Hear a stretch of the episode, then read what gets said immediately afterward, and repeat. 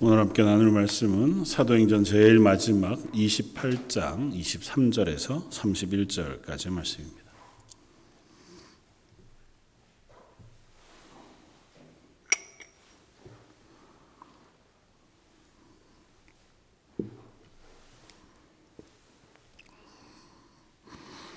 사도행전 이십팔 장 이십삼 절에서 삼십일 절까지. 자, 이었으면 우리 한 목소리 같이 한번 봉독하겠습니다. 그들이 날짜를 정하고 그가 유숙하는 집에 많이 오니 바울이 아침부터 저녁까지 강론하여 하나님의 나라를 증언하고 모세의 율법과 선지자의 말을 가지고 예수에 대하여 권하더라. 그 말을 믿는 사람도 있고 믿지 아니하는 사람도 있어 서로 맞지 아니하여 흩어질 때에 바울이 한 말로 이르되 성령이 선지자 이사야를 통하여 너희 조상들에게 말씀하신 것이 옳도다. 일러스되 이 백성에게 가서 말하기를 너희가 듣기는 들어도 도무지 깨닫지 못하며 보기는 보아도 도무지 알지 못하는도다. 이 백성들의 마음이 우둔하여져서 그 귀로는 둔하게 듣고 그 눈은 감았으니 이는 눈으로 보고 귀로 듣고 마음으로 깨달아 돌아오면 내가 고쳐줄까 함이라 하였으니 그런즉 하나님의 이 구원이 이방인에게로 보내어준 줄 알라. 그들은 그것을 들으리라 하더라. 바울이 온 이태를 자기 셋집에 머물면서 자기에게 오는 사람을 다 영접하고 하나님의 나라를 전파하며 주 예수 그리스도에 관한 모든 것을 담대하게 거침없이 가르치더라. 아멘. 어, 꽤 길게 이어온 사도행전 어, 말씀을 쭉 나누는 중에 어, 이제 오늘로 사도행전 말씀이 모두 어, 마무리가 되어지게 되었습니다. 어, 이십팔 장 앞쪽의 말씀은 어, 몇 주 전에 저희가 주일 예배 때 한번 나누었던 어, 것이 있어서 어, 멜리데 섬에서의 이야기는 뒤로 하고 마지막 어, 바울의 마지막 여정에 대한 이야기들 한번 살펴보면서 사도행전 모든 말씀을 마무리하고자 합니다. 어, 사도 바울의 마지막 이야기를 본문이 쭉 기록하고 있는 것을 보면 음, 어, 로마에서 압송, 어, 예루살렘에서 붙잡혀서 이제 로마에서 재판받기로 하고 압송되어져 가는 그 과정을 쭉 겪고 있는데 중간에 파선해서 멜리데 섬이라는 곳에서 겨울을 나고 겨울을 난 그곳에서 이제 다시 알렉산드리아 배를 타고 이제 로마를 향해서 가게 되었습니다. 그렇게 가는 중에 이제 이탈리아 지역에 내려서 육로를 통해서 로마까지 압송되어져 가는 과정이 오늘 본문 앞쪽에 기록되어져 있습니다. 그 와중에도 사도 바울은 비교적 좋은 대우를 받았던 것 같아요. 그러니까 멜리데 섬에 난파할 때에 이미 백부장들과 일행들이 이 사도 바울이 어떤 사람인가를 깨달아 알았고 사도 바울의 말을 따라서 그들이 멜리데 섬에 구조된 경험이 있었기 때문에 아마 그 이후의 기간 동안에는 이전보다 훨씬 더 사도 바울을 우대하고 또 잘 대접했으리라 생각할 수 있고 그래서 덕분에 로마로 가는 길 노중에 보면 몇몇 곳에 들으, 들르고 들은 곳에서 그리스도인 형제들을 만나서 교제하는 이야기들을 우리에게 들려줘요. 그러니까 한 칠 일 동안 뭐 그곳에 형제들을 만나고 교제하는 그게 무슨 죄수로 지금 압송되는 상태인데도 불구하고 그가 그런 대접을 받을 만큼 그러니까 그리스도인으로 또 사도로서의 그 모양을 드러내고 또 이방인들이고 또 하나님을 알지 못하는 이들이었지만 이 과정을 통해서 사도 바울을 통하여 하나님에 대해서 좀 두려워하며 사도 바울을 알게 되어지는 그 과정을 거쳐간 것 같습니다.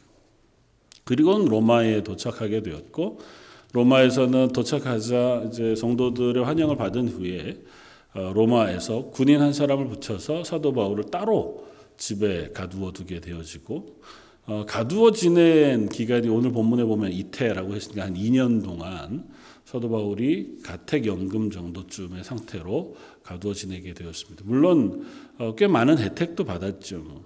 어, 꽤 많은 혜택도 받아서 어, 가두어 지내긴 했으나 자유롭게 어, 사람들을 만나고 왕래할 수 있었기 때문에 오늘 본문에 보면 많은 사람들이 사도 바울이 있는 집에 와서 함께 하루 종일 복음을 나누는 그와 같은 기회를 얻었던 것으로 보여집니다. 그럼에도 불구하고 사도 바울은 이 년이라는 기간에 로마라는 곳에 갇힌 상태의 삶을 살아가게 되었습니다. 사실 로마에 와서 오늘 본문 앞쪽에 쭉 보면 어, 아무런 일이 일어나지 않아요. 로마까지 왔는데 재판을 할 생각도 없고 어, 사도 바울에 대해서 어떤 판결을 내리지 않아서 유대인들을 불러다가 어, 고속거리에 대해서 묻습니다. 그러니까 사도 바울은 내가 어, 아무런 죄가 없다. 그리고 그럼 이 일에 대해서 유대인들을 어, 신문하게 하기 위해서 이제 석방하기 전에 유대인들을 대상으로 고발하려고 해라. 유대인들이 고발할 게 없다는 겁니다.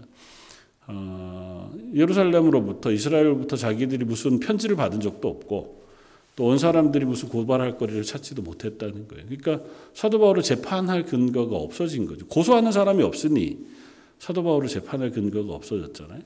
그러면 석방하는 게 일반적일 텐데 석방하지 않고 이 이 년 동안이나 그곳에 가두어 둡니다. 그리고 오늘 본문의 마지막은 이렇게 끝나요. 바울이 온 이태를 자기 셋집에 머물면서 자기에게 오는 사람을 다 영접하고 하나님의 나라를 전파하며 주 예수 그리스도에 관한 모든 것을 담대하게 거침없이 가르치더라고 하는 말씀으로 사도행전이 끝이 납니다. 그러니까 셋집으로 표현되어져 있어서 어, 아마 얼마간의 자유도 있었던 것 같고요. 그러나 그 자유가 완전한 자유인은 아니었던 것 같아요. 역사적인 기록을 보면 이 년여간의 감금을 끝내고 어, 잠깐 동안 사도 바울이 석방이 되어서 소아시아 지역에 있는 교회들을 방문했다고 알려져요. 그리고 나서 다시 로마를 이 차로 방문했고 로마로 이 차 방문했을 때가 네로라고 하는 사람이 황제로 있을 때에 기독교를 박해하는 칙령을 내리고 박해하기 시작했고 때마침 로마 그 네로의 아마 아내 중에 한 명이 이 사도 바울에게 복음을 듣고 그리스도인이 된 것 때문에 그래서 이 네로가 사도 바울을 붙잡아 감옥에 가두고 그곳에서 참수해서 순교하게 되었다고 하는 것이 보통은 역사적인 기록입니다. 아주 명확하지는 않아요. 역사가들이 기록은 해두었으나 그 부분에서 아주 명확하진 않지만 분명한 것은 이 년여간의 시간을 이곳에 보내고 석방되어졌다가 어, 소아시아 지역 이제 자기가 세웠던 교회들을 한번 돌아보고 다시 로마로 와서 그때는 감금되고 좀 더 열악한 환경의 감옥에 갇히게 됩니다. 지금도 이제 로마에 가면 사도 바울이 마지막 어, 감금되었던 감옥 그리고 또 처형되었던 그곳에 교회가 세워져 있어서요. 그 터를 볼 수 있고 감옥의 터를 볼 수 있는데 그러니까 그곳에 잠깐 감, 어, 갇혀 있다가 얼마지 않아서 바로 어, 참수 목을 배임당해서 순교했다고 하는 어, 기록을 우리가 볼 수 있습니다. 그럼 이렇게 질문해 볼 수 있을 것 같아요. 어, 사도 바울의 이 마지막 시간들이 너무 아깝다 고 생각되어지진 않느냐는 거죠. 사도 바울이 예루살렘으로 가서 그곳에서 붙잡힌 때로부터 지금 이 사도행전을 마무리하는 이 년 동안 로마의 감옥에 뭐 저 셋집으로 표현되어져 있지만 가택연금되어진 이 상태까지 포함하면 근 삼, 오 년여 시간의 시간이 흘러요. 근데 그 중에 사 년을 온전히 갇혀 있습니다. 예루살렘에서는 이 년 동안 가이사리아에 갇혀 있잖아요. 그곳에 갇혀 있었고 로마에 와서 로마의 가택연금에서 이 년 동안 갇혀 있었고 뭐 한 일 년여 기간 다는 아니지만 이제 압송되어져 가고 오다가 멜리데 섬에 머물러 있고 뭐 이렇게 하는 시간으로 보내요. 그러니까 사도 바울이 그 이전에 삼 차 전도 여행을 떠나면서 했던 그 놀라운 사역들의 결과들을 생각하면 하나님께서 사도 바울의 이 마지막 여정을 좀 더 귀하게 쓰도록 내버려 두셨으면 어땠을까? 그러니까 자유롭게 로마를 향해서 여행하면서 가는 곳마다 복음을 전하고 로마에서도 교회를 세우고 성도들을 만나서 권면하고 복음을 증거하고 가르치는 그와 같은 일들을 했다면 아마 이 오 년이 넘는 시간 동안 아마 더 크고 놀라운 일들을 하지 않았을까? 근데 왜 이 오 년이라고 하는 시간을 대부분은 갇혀 지내면서 물론 그곳에서도 사람들을 만나기도 했고 복음을 전하지 않은 바는 아니었지만 그래도 굳이 갇혀서 이 마지막 시간을 보내게 하셨을까 하고 하는 의문이 듭니다. 어, 뭐 정확하게 설명되어져 있는 것이 아니니 다 알 수는 없지만 하나님이 갇혀있는 동안에도 하나님의 복음의 진보가 일어나게 일하고 계셨고, 또 다른 한편으로는 이 과정들을 통과하면서 사도 바울을 통한 사역뿐만 아니라 그 외에 교회와 성도들을 통하여 하나님이 능히 하나님의 복음의 사역을 하고 계시다 하고 하는 사실들을 가르치시기도 했겠다고 하는 생각을 하게 되었습니다. 그러니까 사도행전을 마무리하는 마당에 우리가 이런 생각을 해봅니다. 사도행전은 사도 바울의 이야기가 가장 많이 나오지만 중반 이후로, 그럼에도 불구하고 사도행전의 주인공은 하나님이시라고 하는 사실을 우리가 잊지 말아야 합니다. 사도행전을 마무리하면서 마지막 사도 바울의 여정을 우리가 다 돌아보면서도 확인하게 되어진 첫 번째는, 하나님께서는 성령을 통하여 하나님 당신 스스로가 이 복음이 온 세상에 전파되어지기를 원하시는 하나님이시다고 하는 사실을 우리에게 들려줍니다. 그래서 사도행전의 마지막은, 사도행전의 첫 시작이 예루살렘에서 시작하잖아요. 그 복음이 사마리아로 또 그리고 소아시아 지역으로 퍼져나갔다가 마지막 그때 당시에 땅끝으로 이야기되어진 로마에 와서 이 복음의 확장의 이야기가 끝이 납니다. 예수님께서 제자들에게 명령하신 것처럼 유다, 예루살렘과 유다와 사마리아와 땅끝까지 이 복음이 전파되어져 가는 과정을 사도행전을 통해서 우리에게 들려주는, 물론 사도 베드로 혹은 열두 사도, 빌립 집사님이나 스데반 집사님과 같이 특출한 인물들, 그리고 후반부로 오면 사도 바울과 같은 하나님께서 특별하게 부르시고 세우신 일꾼들을 통하여 이 일들이 일어나지만, 그러나 그 중심에는 성령 하나님이 계시다는 것. 하나님께서 이 일을 계획하시고 사람들을 부르셨고 그들에게 은사와 은혜를 부으셔서 이 일을 행하시는 것이지, 사람의 능력을 따라서 이 일을 하고 있는 건 아니에요. 사도 바울이 자기가 계획을 세우고 욕심을 내어서 나는 어디 어디로 가겠다 그렇게 해서 복음을 전한 것이 아니더라는 것입니다. 맨 처음에 예루살렘의 사도들이 모여서 함께 교회가 되어지고 그 교회가 사마리아로 흩어질 때에도 빌립 집사님을 통하여 사마리아의 복음이 전파되기는 했으나 하나님께서 그 복음이 전파되어지는 과정 속에 개입하고 계셨던 것을 볼 수 있어요. 교회가 예루살렘에 머물러 있을 때에 하나님은 예루살렘 교회에 박해가 임하게 하시고 그 일로 인하여 예루살렘 교회가 흩어져 그 주변에 있는 지역으로 복음이 확산되어져 가는 이유가 되게 하셨고, 교회를 핍박하던 사도 바울을 돌이키셔서 그를 불러 이방인의 사도로 세우시고 그로 하여금 어, 소아시아와 유럽 그리고 결국은 로마에 이르기까지 하나님의 복음을 전파하는 그와 같은 도구로 삼고 계시다 하는 것입니다. 그들이 중요한 도구가 되었으나, 그러나 중요한 것은 그 도구를 쓰시는 하나님의 뜻과 의지가 온 세상 모든 민족이 하나님을 알고 예수 그리스도의 복음을 듣게 되어지기를 원하셨다고 하는 사실을 사도행전 처음부터 끝까지 우리가 확인하게 되어진다는 것입니다. 그러면서 한 가지 우리가 덧붙여 생각한다면, 하나님께서 그와 같은 일들을 행하실 때에 그리스도인들 혹은 하나님의 일꾼들을 통하여 이 일을 행하기를 원하신다는 것입니다. 사도행전을 다른 표현으로 우리가 성령, 행전 뭐 이렇게 부르는 이야기들을 우리가 들으시잖아요. 성령께서 분명히 이 사도행전 가득 역사하셨어요. 성령께서 역사하지 않았다면 아마 이 복음이 확장되는 일들은 불가능했을 겁니다. 그러나 우리가 사도행전의 내용을 쭉 보면서 성령이 독자적으로, 표현이 좀 이상한가요? 독자적으로 이적을 행하시거나 능력을 행하시는 적은 잘 없습니다.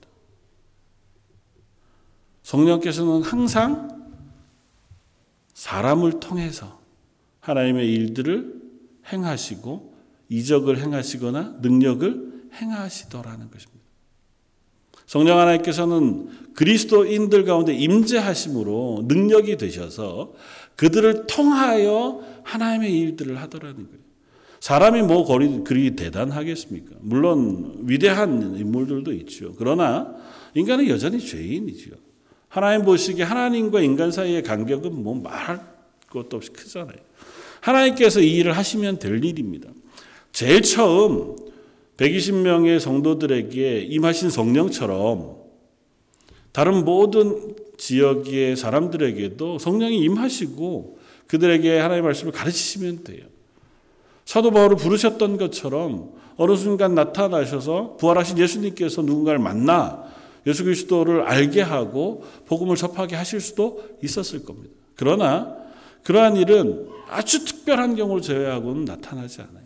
대부분은 사람을 통해서 하나님께서 그 복음을 전하기를 원하신다.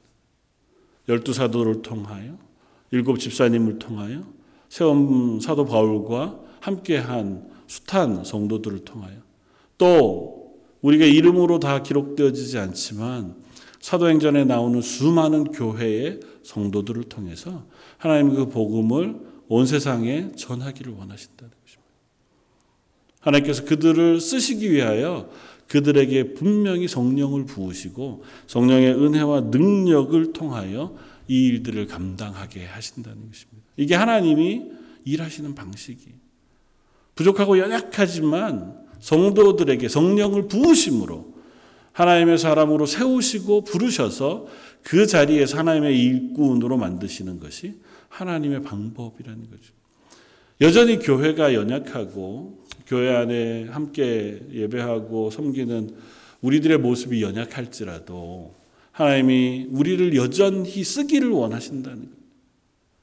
우리의 실력이 아니라 우리에게 성령의 은혜와 은사를 부으셔서 연약한 우리를 사용하셔서 하나님의 일을 감당하게 하시기를 원하신다는 거예요.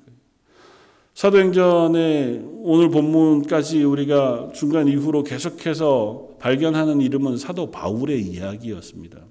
그리고 사도 바울은 감히 범접하기 어려울 만큼 능력의 사람이었고, 뭐 본문에서 보는 것처럼 때로는 죽은 사람을 살리기도 했고 병자를 낫게 하기도 했는가 하면 난파하던 그 배에서도 하나님께서 그에게 나타나 말씀해 주시고 그를 지켜주셨고 독사에게 물려도 죽지 아니하고 그와 같은 이적을 행하는 능력의 사람이었습니다. 그러나 오늘 본문에도 똑같이 나오지만 계속해서 반복해 나타나는 단어가 우리라고 하는 단어예요. 사도 바울의 이야기를 쓰면서 이 본문 사도행전 가운데는 중간 몇 곳을 제외하고도 계속해서 화자가 우리라고 하는 이름으로 쓰여요.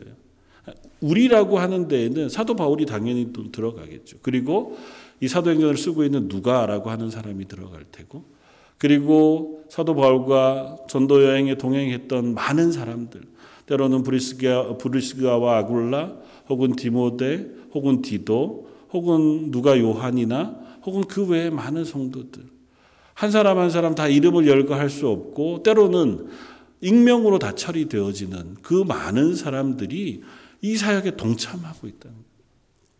사도 바울처럼 이름을 드러내어 놓고 사도로 세워지지 않았으나 그들 역시 이 동일한 사역에 동참하고 있는 사람들이, 사도 바울이 파선당할 때 함께 파선당했습니다.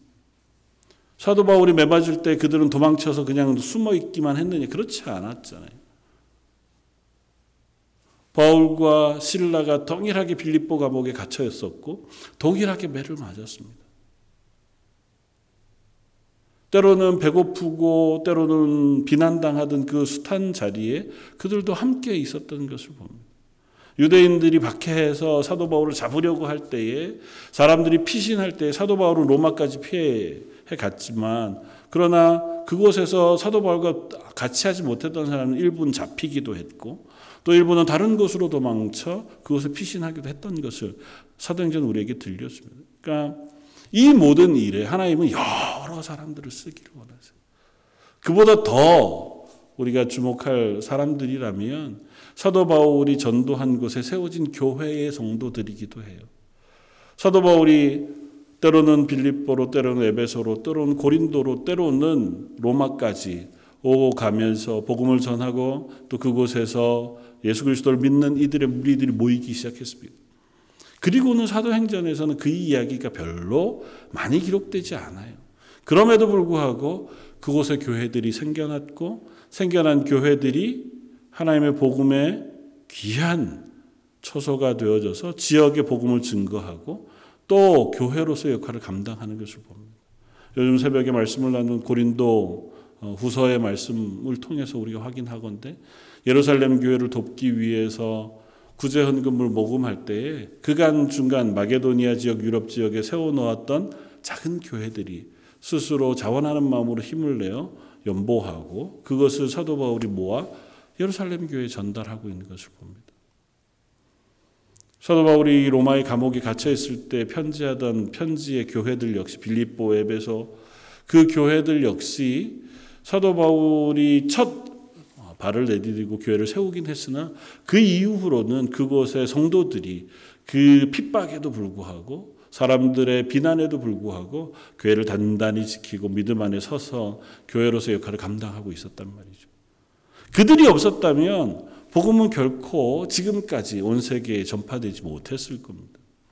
사도 바울이라고 하는 걸출한 인물, 사도 베드로라고 하는 대단한 사도에게만 하나님께서 복음을 맡기신 것이 아니고 이름 없이 세워진 그 작은 교회의 몇몇 성도들, 때로는 연약하고 가난한 사람들, 또 때로는 이름 없는 어느 누구들이 모여 교회가 되어지고 함께 예배자가 되어져서 그곳에 신앙을 지키고 믿음을 지킨 결과가 유럽과 온 세계를 향하여 복음을 전하게 하시는 하나님의 놀라운 계획의 일환이었다고 하는 사실을 우리가 확인하게 되는 거죠.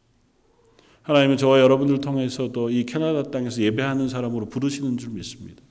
저 여러분들을 이곳에 세우셔서 하나님의 교회로 서 있기를 원하시고 서 있는 이 자리에서 하나님이 우리를 부르신 부르심에 합당하게 살아가는 하나님의 사람 되게 하시기를 원하시는 줄 압니다.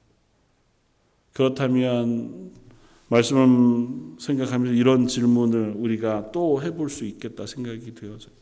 그들처럼 우리도 이 땅 가운데 복음으로 구원받은 사람인가 동시에 복음으로 부르심을 받은 하나님의 교회라고 하는 사실을 우리가 기억할 필요가 있겠다. 구원받은 큰 감사와 기쁨, 그것으로 인하여 우리가 이 땅을 살아갑니다. 그리고 그것으로 인해서는 우리가 크게는 두 가지 것들을 생각해 보아야 할 것. 첫 번째는 그 복음으로 인하여 나는 변화되었는가. 물론 다 기록되어져 있지만 대표적인 사도 바울과 같은 사람, 혹은 브리스가와 아굴라와 같은 사람, 혹은 누가 요한과 같은 사람은 자기 연약한 자리에서 변화를 받아 전혀 새로운 하나님의 사람이 되었고 하나님의 복음을 담당하는 귀한 일꾼이 되어 갔던 것을 봅니다. 어, 크기고 작건 아니면 두드러지건 그렇지 않건 간에 성령을 받아 구원받은 그리스도인들은 분명하게 변화가 일어납니다. 이전에 내가 하나님을 알지 못하던 때의 삶과 구원받아 그리스도인 되어졌을 때의 삶은 분명히 차이가 있을 수밖에 없습니다.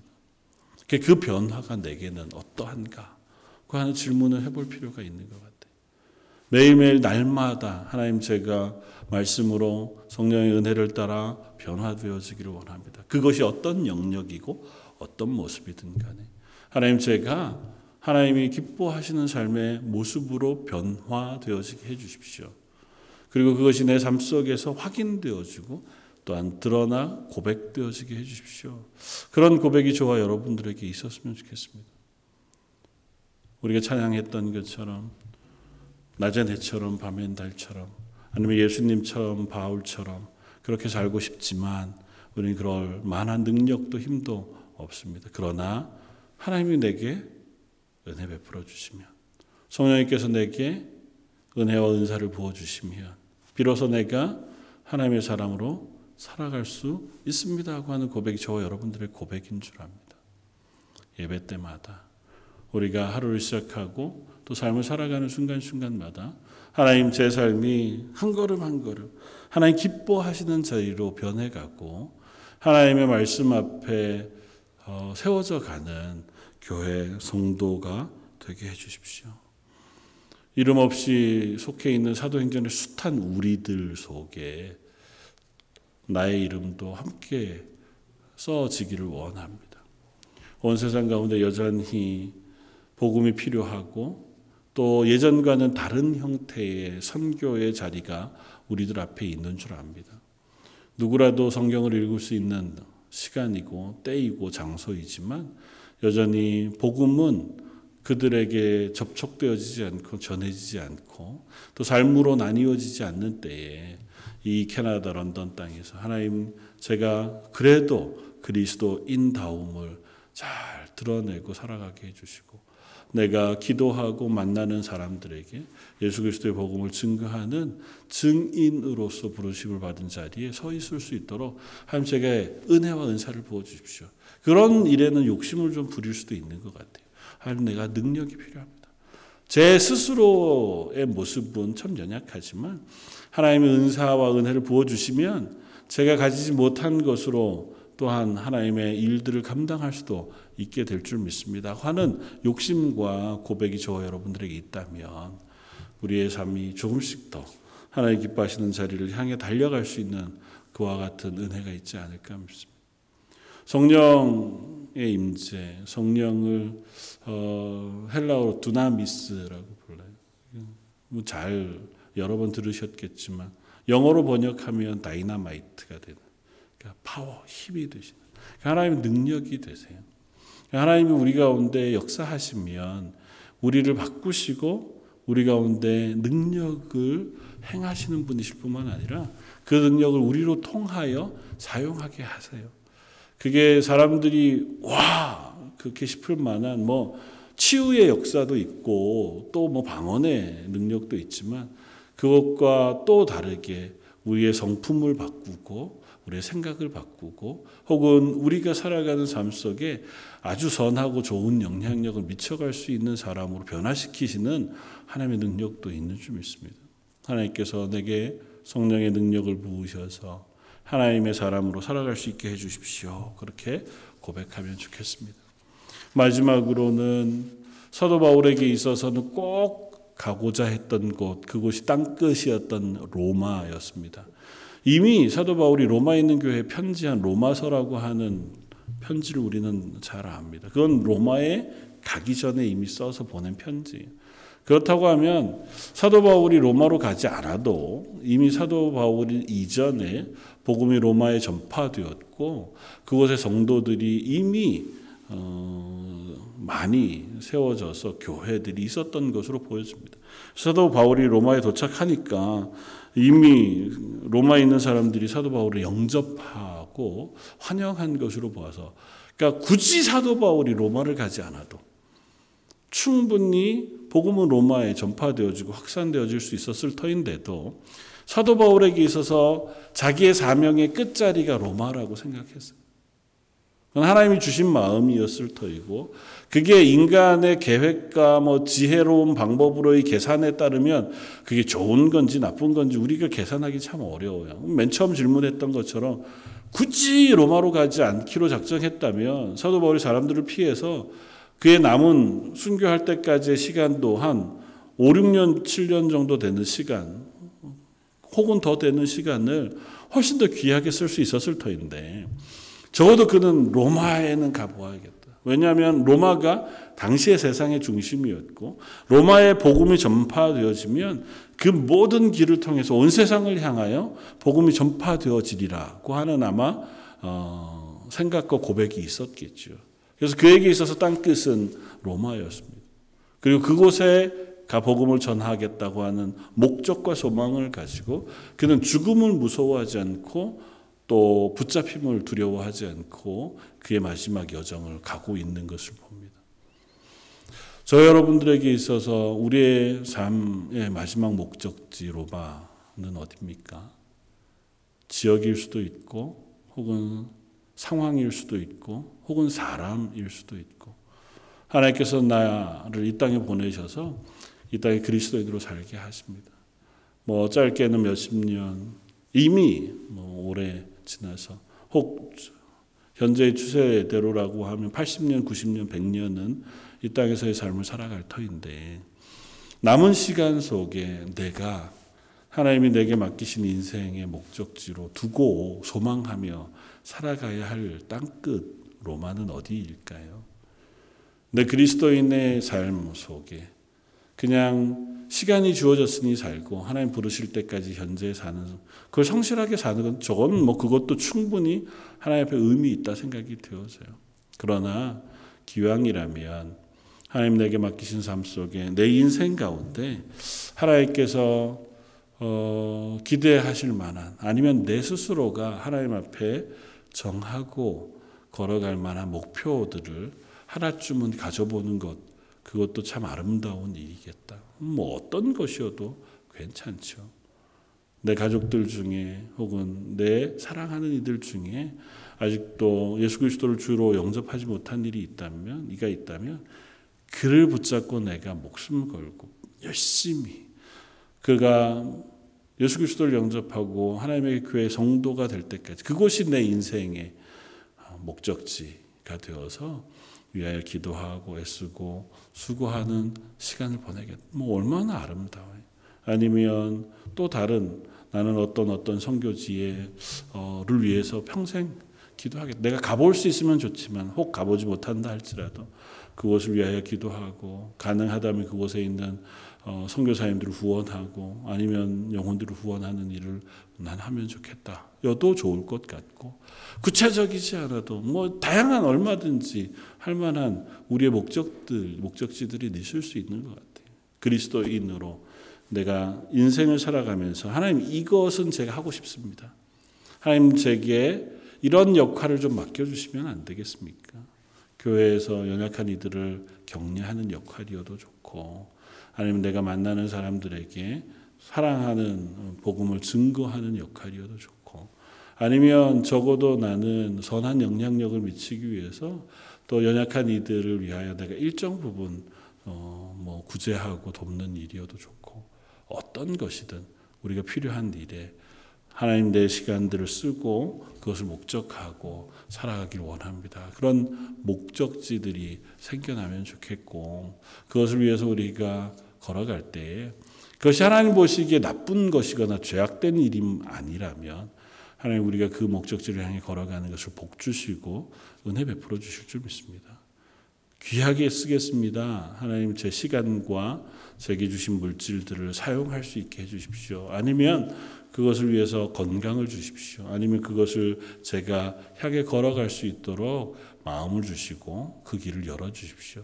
아니면 누군가의 사람을 만나게 해서라든지 혹은 어떤 길들을 통해서라도 능히 그런 일들을 하게 하시는 줄 믿습니다. 그래서 뭐 당장이 아니어도 남은 시간 속에 아 이런 목적을 두고 하나님께서 나의 삶을 인도해 가시면 좋겠다고 하는 소망 가운데 함께 기도하고 또 예배하고 그리스도로 세워져가는 저 여러분들 되시기를 주님의 이름으로 부탁해 드립니다. 같이 한번 기도하겠습니다. 말씀을 생각하면서 한번 같이 기도하면 좋겠습니다. 사도행전의 말씀을 이제 마무리합니다. 맨 마지막 고백은 사도 바울이 하나님의 나라를 전파하며 주 예수 그리스도에 관한 모든 것을 담대하게 거침없이 가르치더라로 끝납니다. 우리의 인생도 그리스도인으로 부르심을 받아서 하나님께서 이 땅 가운데 교회가 되게 하시고 그리스도인 되게 하신 줄 믿습니다. 하나님, 하나님 부르심 앞에 담대하게 살아가는 믿음, 그리고 성령의 은혜와 은사, 능력을 부어주십시오. 이렇게 기도하면 좋겠습니다.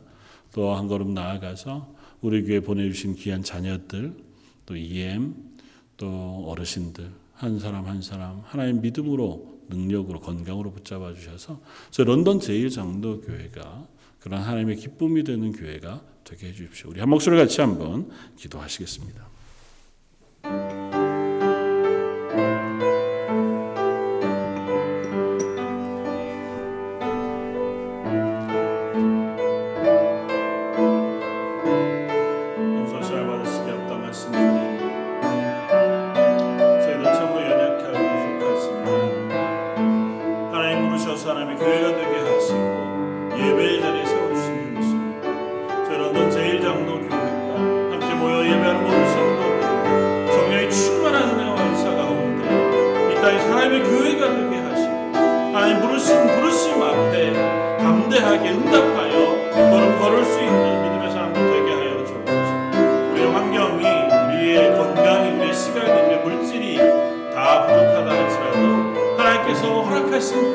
너에게 건강도 믿음도 시간도 물질도 허락하시는 줄 믿습니다. 아버지 하나님께서 여를 부르신 것에 합당하게 걸음도 목표하며 아버지 하나님의 교회가 되어져가기를 원합니다. 주변에 있는 이들에게 복음을 증거하며 우리의 사랑하는 이들을 예수 그리스도를 믿는 믿음의 자리로 초청하고 그들에게 선한 영향력을 끼치며 아버지 하나님이여 그들에게 선을 베풀고 복을 나누며 예수 그리스도의 십자가의 구원을 증거할 수 있는 하나님의 교회가 되게 해주옵소서. 마지막 때에 이 런던 땅에서 하나님을 예배하는 교회로, 하나님을 높이는 교회로, 하나님을 기뻐하는 교회로 세워져가는 하나님의 교회 되게 하여 주옵소서. 연로하신 어르신들에게 건강을 허락해 주시고 또 우리 어린 자녀들에게 믿음을 더하셔서 저 어린 영합으로부터 장년 안경 어르신들을 이렇게 모든 사람이 한 마음으로 하나님의 교회에 하나님을 기뻐하시는 자리 설 수 있는 하나님의 사람들 다 되게 하여 주시옵소서.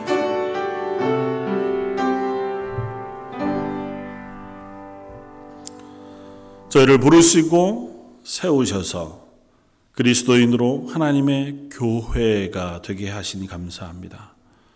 참 연약하고 부족해서 여전히 하나님 기뻐하시는 자리, 하나님의 부르심에 응답하여 그 합당한 길을 걸어가는 자리에 서지 못할 때도 많지만 성령께서 저에게 은혜와 능력을 부어주시면 저희가 하나님이 기뻐하시는 것을 목표하고 다름질쳐갈 수 있는 사람들 되어줄 줄 믿습니다.